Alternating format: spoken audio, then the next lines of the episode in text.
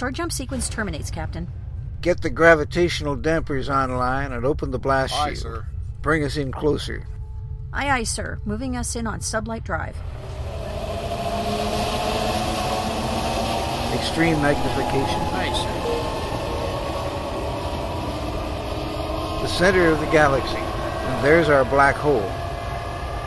The experience of a lifetime, Captain. Let me put this on audio. You should be able to hear the magnetic resonance from it.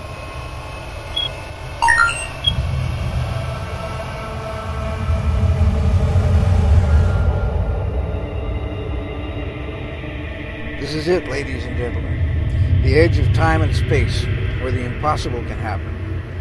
Welcome to the Event Horizon.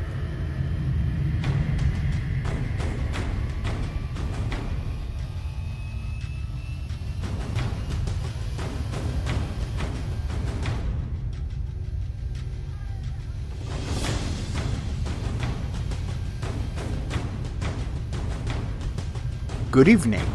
Or morning, or afternoon, whichever is relevant for the part of the world you are in. Indeed, welcome to the Event Horizon, where the impossible happens. Join us each week at this time for a journey into science fiction, fantasy, and science fact in all their forms. Each week, the Event Horizon features writers, lecturers, artists, filmmakers, and other talented creators of the fabric of this marvelous continuum we call science fiction and fantasy. I am your host, Gene Turnbow, founder and station manager for Krypton Radio. Yes, this is my first time doing this. And with me is Susan Lee Fox, the station's executive producer. Say hi, Susan. Hi, Susan. Tonight we are pleased and delighted to have with us as our special guest, American science fiction and fantasy novelist Jody Lynn Nye. Jody has authored or co-authored some 40 novels, and over 100 short stories, and her humorous series range from the contemporary, The Magic Touch and Mythology 101, to military science fiction, Strong Arm Tactics, and a new series beginning with View from the Imperium. She has been an instructor of the Fantasy Writing Workshop at Columbia College in Chicago, and teaches the annual Science Fiction Writing Workshop at DragonCon. Jody began collaborating with Robert Lynn Asprin on the Myth Adventures series in 2003 with the publications of Myth Told Tales and then the novel Myth Alliances. After Robert Asprin's death in 2008, she continued the humorous fantasy series and is also writing sequels to his contemporary fantasy series Dragons. Welcome, Jody Lynn Nye. Thank you very much for having me here. And we're very glad to have you with us. So what is the name of the new book that you're working on, Dragons? No, that's not it. That's the book that you're working on the sequel to that. I turned in another Dragons book. It's already in the publisher's hands, has been for some months, and it's called Dragons Run. In fact, I suspect I'm going to get the edit any day because I got a phone call from the publisher asking if they should leave room for a dedication page. So I have a feeling I'm going to get a lot of paper dropped on my doorstep very soon. I am working on the next Myth Adventures book, though, yes. Oh, you are? Yes, I am. So how... Susan, you're much more familiar with the Myth Adventure series than I am. My goodness, yes. It's been going for 35 years now, and can't believe it's been that long, but how do you step into that and keep the voice consistent? You know, one of my skills is that I'm a pretty good literary mimic.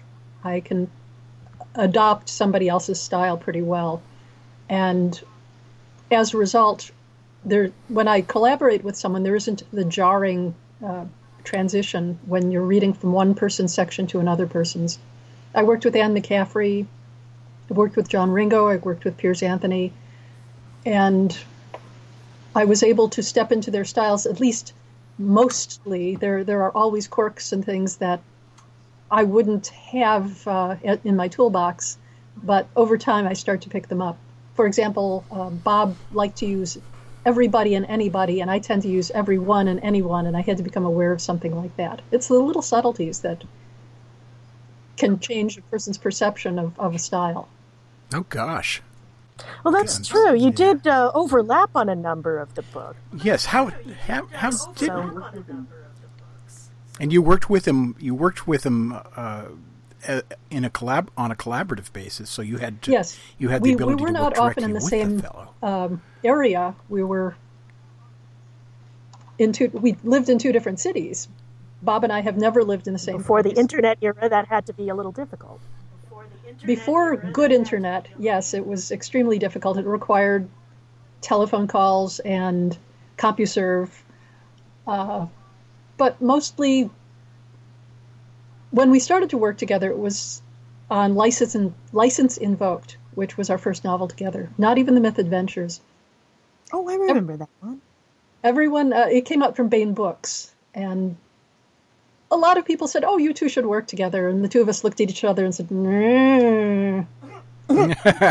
We gave each other the "I got a rep to protect" conversation. It started with Bob, and then I reminded him that I may not have had the same kind of track record he had, but I had a rep to protect too. Mm-hmm. And my husband, who is a book packager, put us together. He thought we would work well. He was one of Bob's best friends. Mm. And we sat together to kick around this idea for a book set in New Orleans. It's a fantasy. Uh-huh. It's got spies, magic, and rock and roll. Well, that sounds like a great combination right there. It was a lot of fun. We always meant to go further with it. And maybe someday I will try and pick up with the two characters and do another one in my copious spare time. But I heard the capital letters then.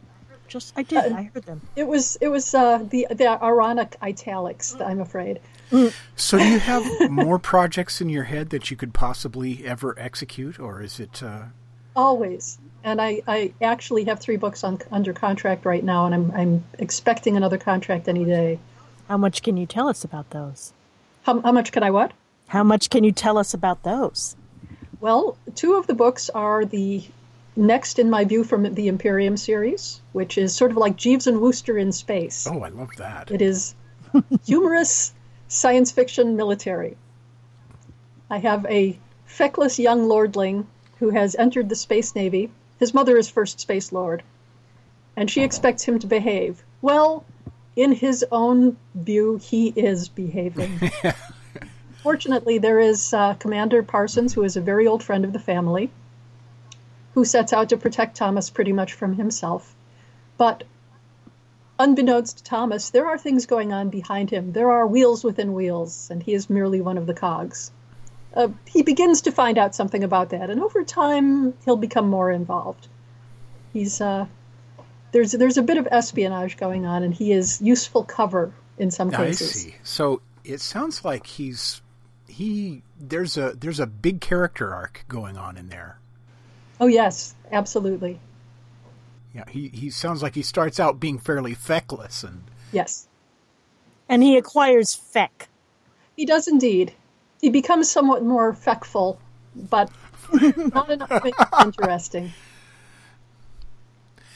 I like Thomas. He's good-hearted, in spite of the fact that the nobility has come to become very, well, pretty much useless in this futuristic Imperium. It's 10,000 years from now.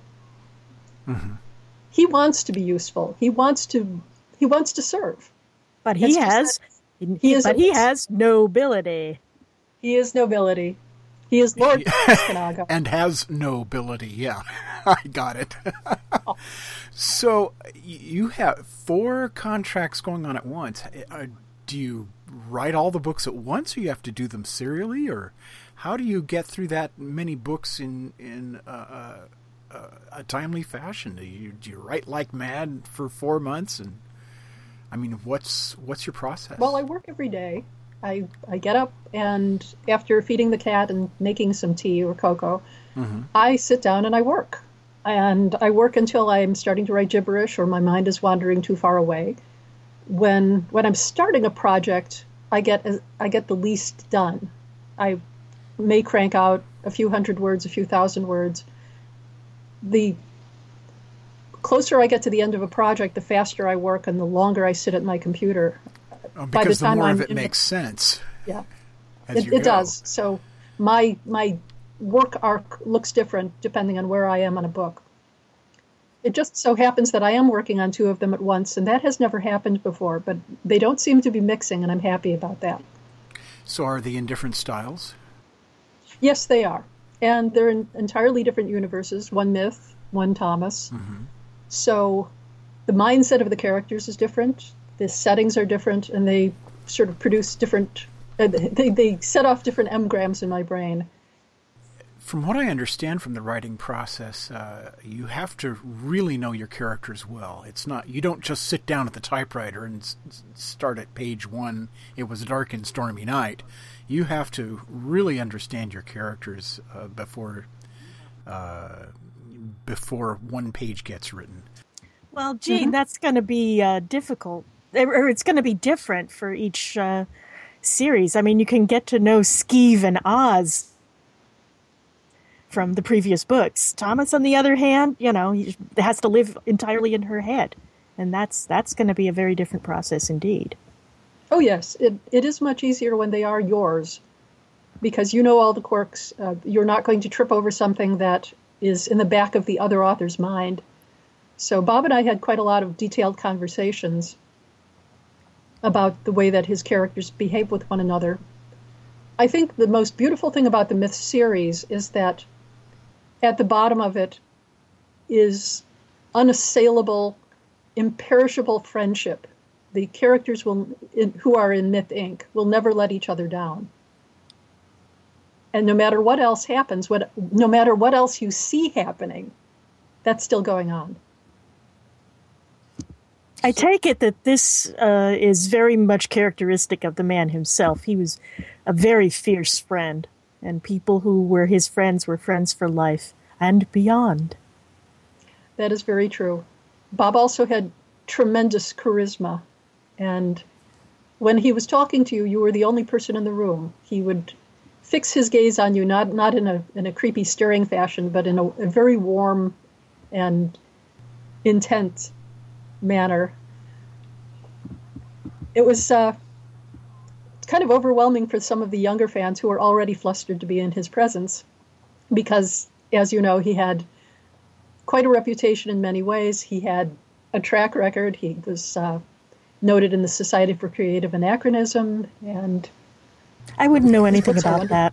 She's being modest. She's got Susan has been in the Society for Creative Anachronism for 33 years. Yeah. Yeah. Let's see. When did I get in? 1978. Oh, so you have that in common. I'm a noob. So what part of the country were you active in the SCA?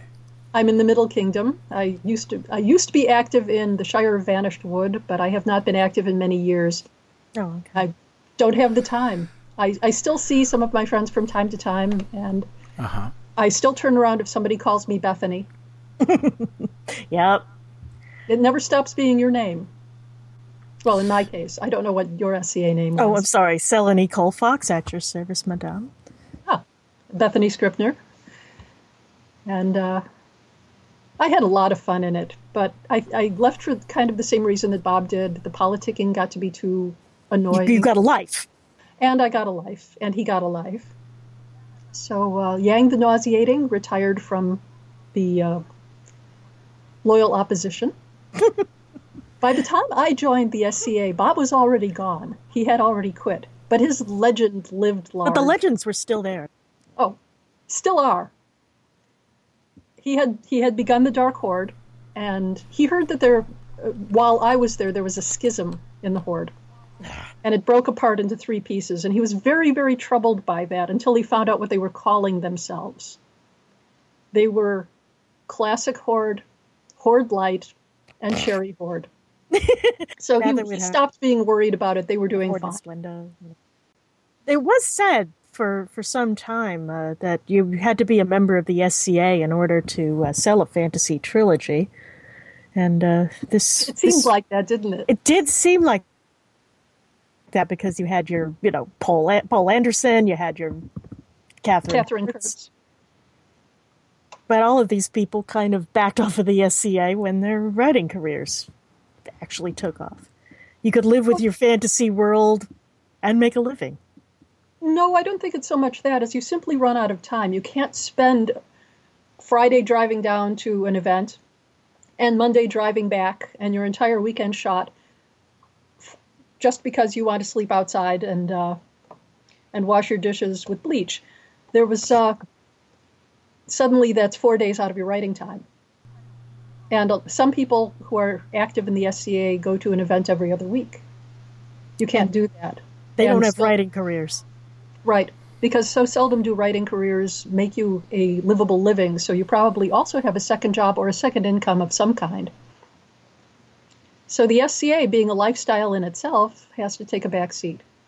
I see that you've been working with a number of publishers, Tor Books, Wild Side Press, yeah. Ace Books. Mm-hmm. What is the difference between the different publishers and the way you have to work with them? And do you pick one over the other, or do they pick you? In many cases, they pick you. The first four Tor books that I did were part of a series that was packaged by my husband, Bill Fawcett, who is a book packager and book arranger. He came up with this idea for doing choose-your-own adventures that were set in licensed worlds, established fantasy and science fiction worlds. The Crossroads series were individual adventures, and the Combat Command series were taking a unit of some kind of company, a fleet, some measure of military might, and taking it through what would be essentially an adventure in that world. Now, Tor Books is the one who was interested in it. I want to play that. It was a lot of fun. Anne McCaffrey, at the time that the package was proposed, said that she couldn't play, that she wouldn't allow Pern to be used because she had promised her editor, Jody Lynn Ray of Del Rey Books, that she would never, while Jody Lynn was alive, publish with anybody else. But in the midst of this, between the proposal and contracts, Jody Lynn passed away, and Anne said that we could do Pern. I had signed up for a couple of different series, and I dropped two of them in order to be able to work on the Pern things. And I loved doing it. I loved meeting Anne, even though it scared the pants off me. But the other one I didn't let go of was the Xanth ones, because I do love a good pun. And I got along very well with Piers Anthony. Very, very nice man, very intense person. So Tor Books is the one that bought those. The Dragon Lover's Guide to Pern, of course, had to be Del Rey, because Anne published through Del Rey. And Warner Books, I actually knew the editor. The nice thing about fantasy and science fiction, as you probably already know, is that it's the one genre where you can be friends with the editors and just have casual chats with them. So nice. I met Brian Thompson, who is also a friend of my husband's, and we started talking. And I said, what do you think of this idea I had for a fantasy series? And he said, I love it. So I sent him a proposal. He bought it, and I started working for him. And let me see, what do I have after that? I've got my bibliography up, so I bet I can see it. Because we were already working with Ace on some other projects, they wanted a science fiction series from me, something different. So along came Taylor's Ark, my lady doctor in space, and her merchant husband, and their many animals. I always meant to do more on that series, and I probably still will. We worked with Baen Books. That was enormously rewarding also.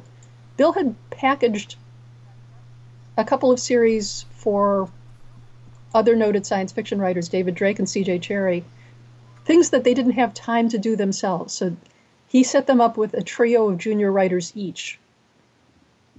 I'm absolutely fascinated by this window into the science fiction writing and publishing industry. I had no idea it functioned this way.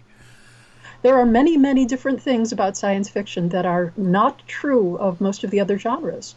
And what in particular? I mean, it's obviously you have the social aspect of it. That is an important part of it. When you can sit in the bar with an editor, or in the restaurant, or someplace where the two of you have a chance to chat, you can pitch books. I know that you can pitch books in romance genres to certain editors, but a lot of them want to be approached more formally. In the case of science fiction editors, I have done verbals quite frequently. I started out with the View from the Imperium series, talking to originally Jim Baen, the publisher who's now no longer with us, during a room party at a Worldcon. Oh, that's perfect. I mean, this is my personal experience in dealing with, I mean, I've been doing special effects and for since 1979, really, working in and out of the industry for quite a while. And what I found is that you can tell probably more about the creative capacity of a person when you meet them in person than you can from any static description of their work. And obviously, the science fiction industry, publishing industry, has picked up on this. And well, that said, some publishers don't want to necessarily meet or have pitch sessions. My husband and I write a column for the Science Fiction Writers of America Bulletin called Conventional Wisdom. About things. Thank you. It's articles that nonfiction give, especially new authors, ideas of how best they can use their time at conventions. And one of them is about doing business at conventions. I think it was in fact, it was the last one to come out. I spend a lot of time at local conventions, just talking to people who are interested in doing things with Krypton Radio, and I'm very surprised at how many of them there are. And it really is. People who go to the conventions don't realize just how much of this is going on in their midst. It's really kind of fun. It's kind of a delight. And my son, who goes to the conventions with us, he is both constantly amazed at exactly what does go on and irritated at the fact that his dad is always doing this instead of going out and having fun with him. Well, I know now 3 generations who have been going to conventions, coming up on 4. And after a while, the kids either adopt it or they go off and I don't know, become terribly serious lecturers somewhere. You know, it says a knee-jerk reaction to what their parents do. But it is a lifestyle, and it is its own society. So it has its own vocabulary. It has odd customs that would look as strange as from any foreign land if you just walked in off the street. I remember my first convention vividly. And I had no idea what these people were doing. How old is your son? He's 14. Okay. He'll be 15 in July. And I think the exciting thing about conventions is that they're sort of starting to bleed off into the internet. We have a global community now that can interact in real time, and that wasn't possible before. No, you had to get your fix of people like you at a convention. Yes, and that was the only place you could do it.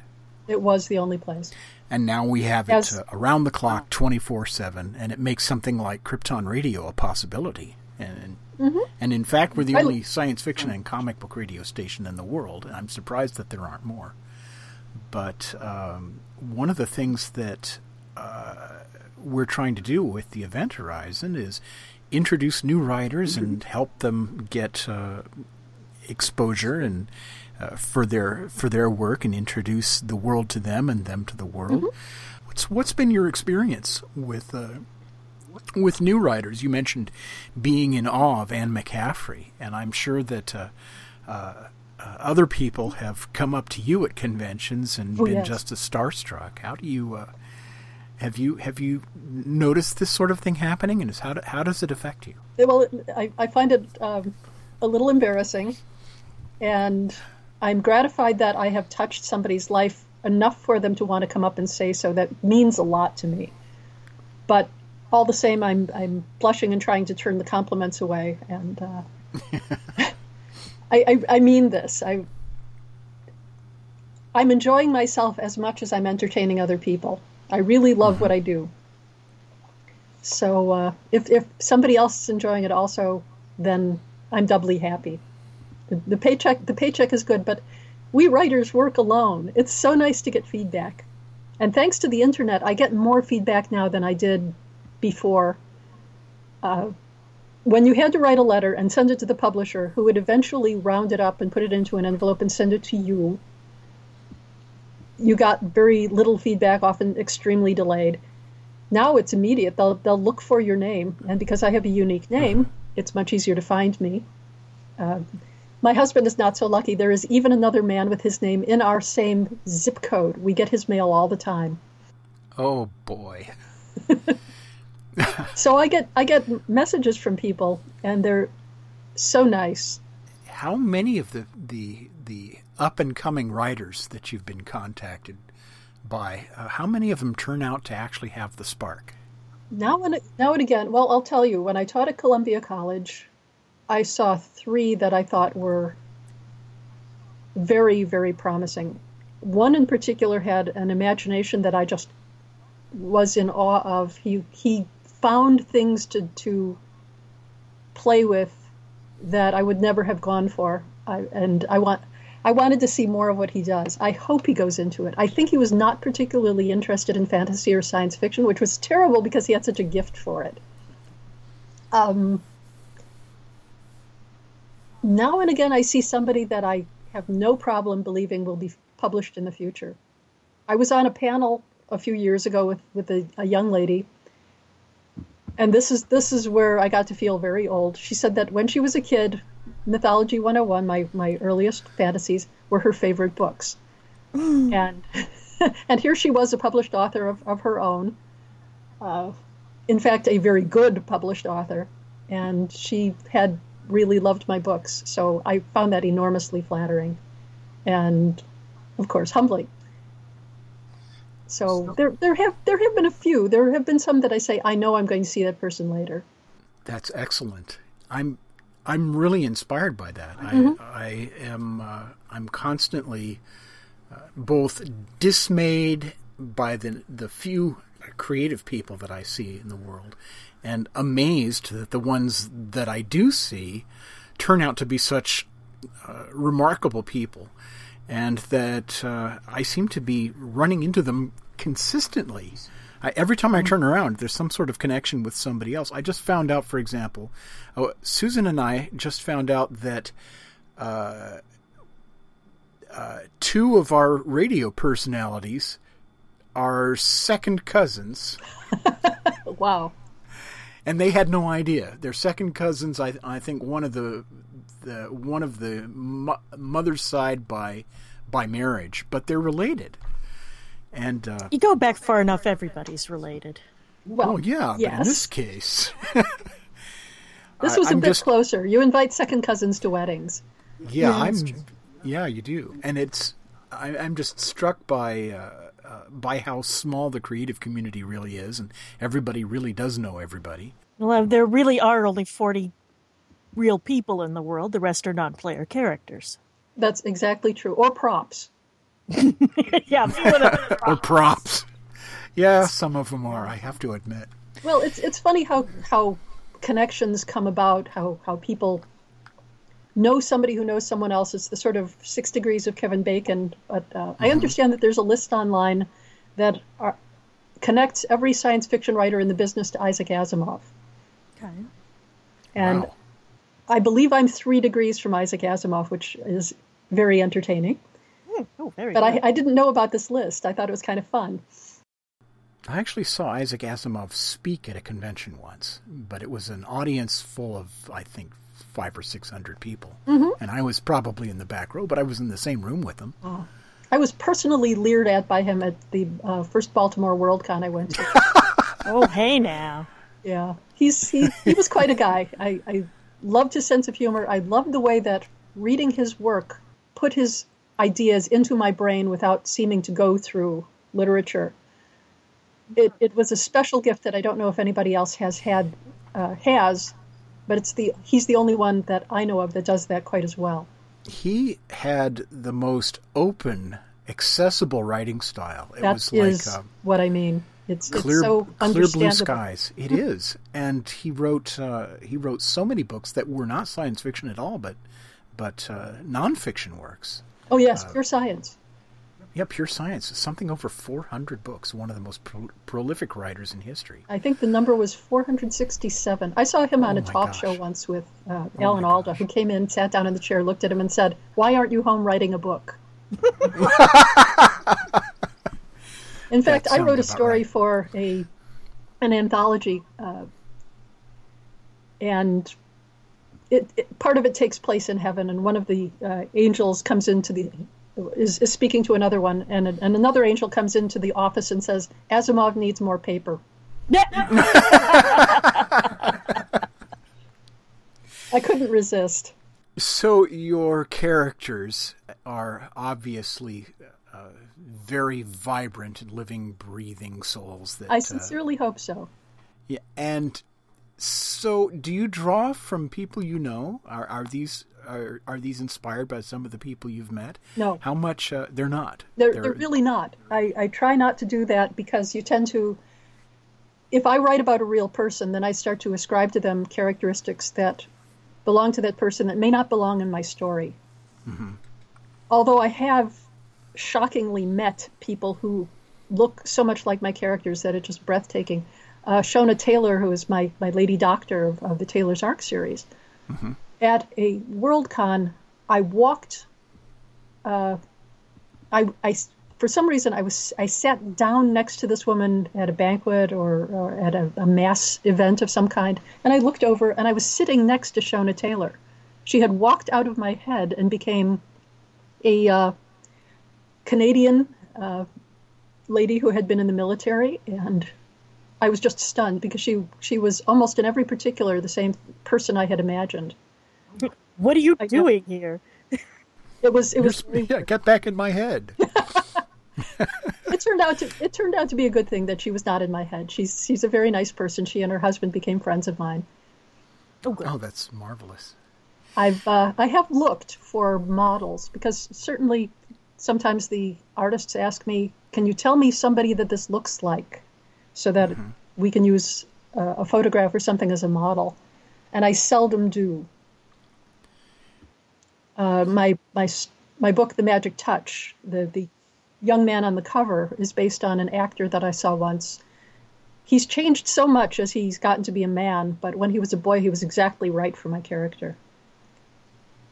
Do these characters, do they sometimes commandeer your storylines, or do you have your plots so under control that you keep them in line? No, they become so real that they sort of they don't get up in my head and say, "Now stop that, Jody." They merely refuse to bend toward a way that they would not act. They take on such a reality for me that I feel wrong trying to push them into a behavior that is wrong for them. When they take on that kind of reality, it's easy to follow them in, and yes, the plot will bend. And sometimes that means changing the book, but it's usually for the better because I have created a character that is real enough to carry the story. And usually it's for the better. When I was working on the Dreamland books for Baen Books, I had a couple of characters, secondary characters, almost not quite background, but very much secondary characters who started to like each other and got married at the end of the book, to my enormous surprise. But it worked out well. It's just I had not, when I first created them, anticipated them starting to like each other. Well, in Aristotle's Poetics, he outlined the fact that plot drives the character and character drives the plot. And the two are inextricable, mm-hmm. and you can't think of one without... Oh, they are. You can't really develop or think about one without the other. No, because the main character particularly has to be the very right person for the story to be about. And therefore, to substitute someone else or to find someone who is not of those characteristics will make the plot fall flat. Well, it's kind of like... and this is a sort of a bizarre comparison. It's kind of like George Lucas's concept of the Force. We direct it, but it guides our destinies. Mm-hmm. So It's kind of the same thing. The shape of the character defines the space in which that character inhabits, and the space in which the character inhabits also helps shape the character as he grows. Winston Churchill said, "We shape our buildings, and thereafter they shape us." Oh, I like that one. That summarizes it very nicely. Mm-hmm. So how many story threads, how many subplots do you usually incorporate in your works at a time? What do you think is overload? I work well with, I think, three behind the main plot. Mm-hmm. Sometimes it's a little simpler than that, but usually there is something else going on for a purpose, and I always make it a point to bind them up at the end, unless, of course, they're part of a larger arc in a series. But if it's a standalone book, everything gets tied up towards the end. It's not fair to the reader. They will lose faith in you if you don't take care of everything that you promised them. So the story arcs for the mm-hmm. subplots, do you find yourself intentionally using the subplots to sort of prod your main storyline along? Or do you use them as accents? They're always connected in some way. Otherwise, what are they doing in your book? Well, that's a point. But I mean, you can drive the you have three different choices with a subplot. You can either mimic or mirror what's going on with the main character, mm-hmm. Just sort of as an echo to underscore it, or you can use it as a counterpoint, mm-hmm. Or you can use the subplots as a lens to focus what the main character is going to do next. They can precede rather than proceed. It's very useful to use them as, for example, a contrast. Ovation ran over the last few nights the television video of a musical that I happened to be in when I was back at theater camp, Once Upon a Mattress. Mm. I love this. I love that musical so much. I played one of the parts of Princess Winifred the Woebegone, who was originally played by Carol Burnett. Carol Burnett, yes, that's the Carol mm-hmm. Burnett. In that, there is... And are you shy? I beg your pardon? And are you that shy? I am that shy. Oh, well, I was up until I met my man, and then, of course, I am no longer one man shy. Oh. You've never heard the song. You must hear the song. In fact, yes. It's a delightful musical. It was written by Mary Rogers, who is the daughter of Richard Rogers, as in Rogers and Hammerstein. Uh-huh. And it is The Princess and the Pea, retold in a much more adult fashion. But there is Winifred and her beau, or would-be beau, Prince Dauntless, whose mother completely dominates his life. And the other romance is between Sir Harry and Lady Larkin. And they have a much more traditional romance, that they are very much in love, and they are a very beautiful couple. And he is a dashing knight, and she is a lovely lady in waiting, leaving out, of course, the part that she's pregnant. But Winifred and Dauntless are not your traditional couple. Of course, he is a mama's boy, not that he necessarily wants to be, and she's a hoyden. She enters the castle by swimming the moat and climbing the curtain wall. Oh, my goodness. Oh, it's a wonderful play. It's delightful.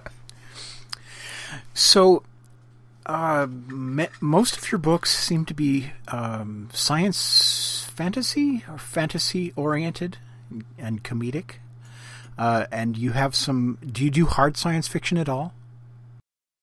If by hard science fiction you mean completely dependent upon physics and no such thing as faster-than-light travel, no, not yet. That's not to say I won't.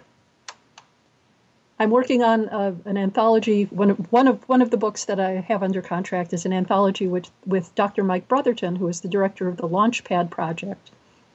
This is a marvelous project. It brings authors to the School of Astronomy and Astrophysics in Laramie, Wyoming. And for a week, you have your head stuffed with hard science, with physics and that's fantastic. Things that are going on so in that space.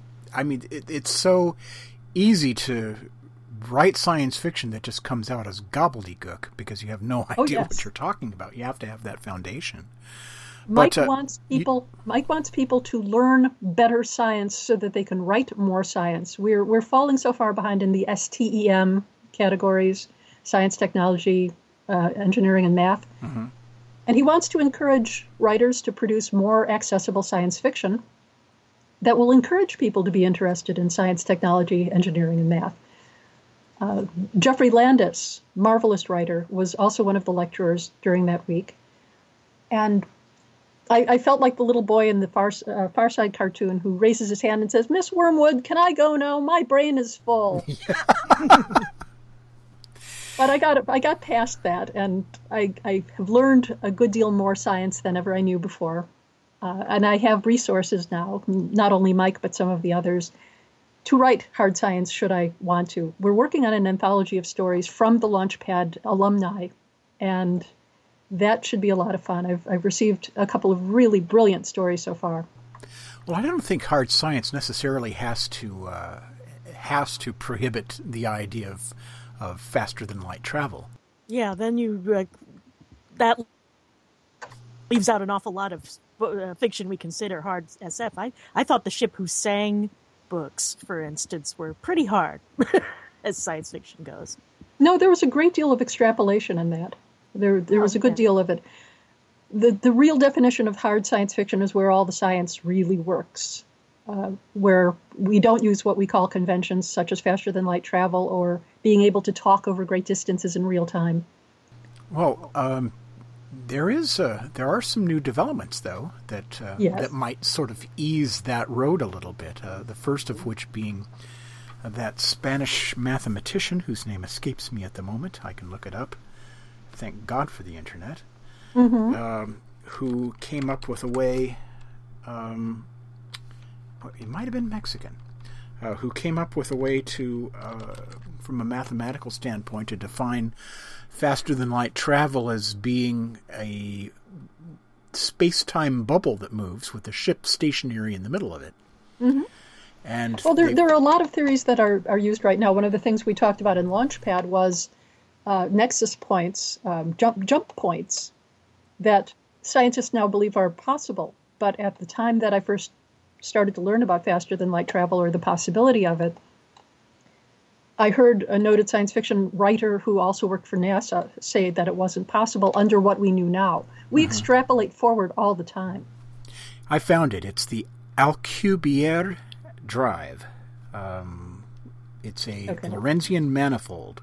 Well, I think Star Trek pretty much postulated that 40 years ago. That's the interesting part of this, is that science fiction mm-hmm. has pretty accurately predicted this thing. We've predicted everything but the internet. Yeah, pretty much. I thought Asimov had that. Can you send me that link? I'd love to have that. Sure. Let's see. It's remarkable the things that people have come up with that later came to be. Right now, people are talking about George Orwell, and it's spooky the things that he came up with in the softer science of sociology. He understood the way society can change, and his predictions have come true in a rather frightening fashion. It would have to be frightening. We are under the eye of Big Brother, for example. I seem to... Let's see here. Deal with it later, okay? Yeah. Here it is. I'm still learning the Skype interface, too, while we're doing this. Thank you. I just sent you the link via the Skype. Thank you very much. Mm-hmm. And the story that I was writing for Launchpad, in fact, there was a story in the London Mail online that is going to make me change how I present the science in my story, how starlight could help map alien worlds thousands of light years away. And I realized that we now have something that I was extrapolating towards, and I'm going to have to change things a little bit. And what is that? What is the thing that we're extrapolating towards, or rather that we have, that you were projecting? Mapping worlds so far away we can barely see them. Now we get new planets every day in the news. Yes, the Kepler project is fabulous. there are actually some new optics routines that can take smeary light and reassemble them into focused images by watching the exactly. the image over time and see how the fuzziness changes, and then taking the average of that and focusing it all down into a single sharp image. And how quickly everything changes, because at first they were using that technology just to verify that there was a planet there. And now they can tell so much more about it. And I was also fascinated to learn that the very far away faint points of light, the galaxies on the edge of what we can perceive, didn't register on our very, very sensitive cameras until somebody had an accident. They bumped the camera. And all of a sudden, all of these extra little galaxies appeared on the image. And what had happened was that the individual cells in the detector weren't triggering because there was no edge crossing event on the edge of the sensor. And it took that vibration to trigger them. It helps because galaxies are fuzzy at this distance. The only one that's visible to the naked eye besides our own is Andromeda. The appeal of the more technical science fiction seems to be more like puzzle solving, and you're inserting a technological issue into a social situation and seeing how the people in the story resolve that or work around it. Or see how it drives their... Well, or the technology is the puzzle itself, that you're trying to solve a technological problem. Of course, the stories are always about people. They're always about people. But where you put your focus will help define whether or not you're talking about soft science or softer science fiction or hard science fiction. So what would you like people to know about this new book in the Dragon series you're working on? Dragons? Yes. Well, I left you a cliffhanger at the end of Dragon's Deal. And by the way, in spite of the cover, I wrote that. Bob had already left us by then. The second Dragon's manuscript, Dragon's Luck, landed on our doorstep to edit 2 weeks after he passed away. So the third book is also in spite of the cover. The fourth one picks up on the cliffhanger that was depending from Dragon's Deal. Oh, good. We won't have to kill you. Oh, well, and wait until you get to the one that I came up with for the next book after that. And I just came up with the title for it last night, so I'll give you the title, but I won't tell you anything about it. It's Dragon's Deuce. Dragon's Deuce. Mm-hmm. All of them have gambling names or something like that, close to card playing or gambling of some kind. And that's I just have this mental image of a dragon driving a 1940s red coupe. It's my little dragon coupe. You know what I got. That's right. Well, Griffin needs a new car anyway. His so heavily. But there's no place to park in the quarter anyway, so it's not necessary. Well, Jody Lynn Nye, it has been a great pleasure. I'm very glad you... Thank you. I had a lot of fun. And so did we. And we learned a lot, not only about writing, but how to run this darn software. And we certainly appreciate your willingness to appear on Krypton Radio, and we hope to have you back. I would love to come back. Just ask. Wonderful. Thank you very much. This is Gene Turnbow for Krypton Radio, and with Jody Lynn Nye and Susan Lee Fox. Have a great evening. And we are off. Oh, that was fun.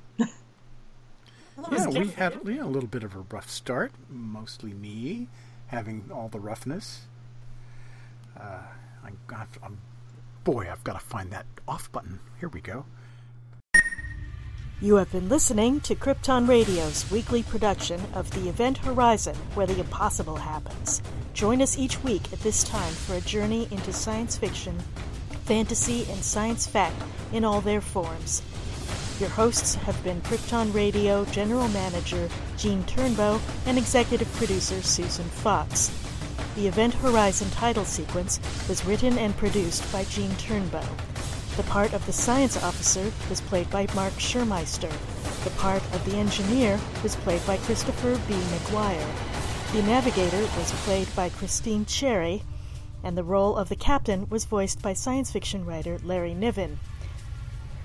Join us next week on Saturday, 9 p.m. Pacific, for the next episode of The Event Horizon, where the impossible happens.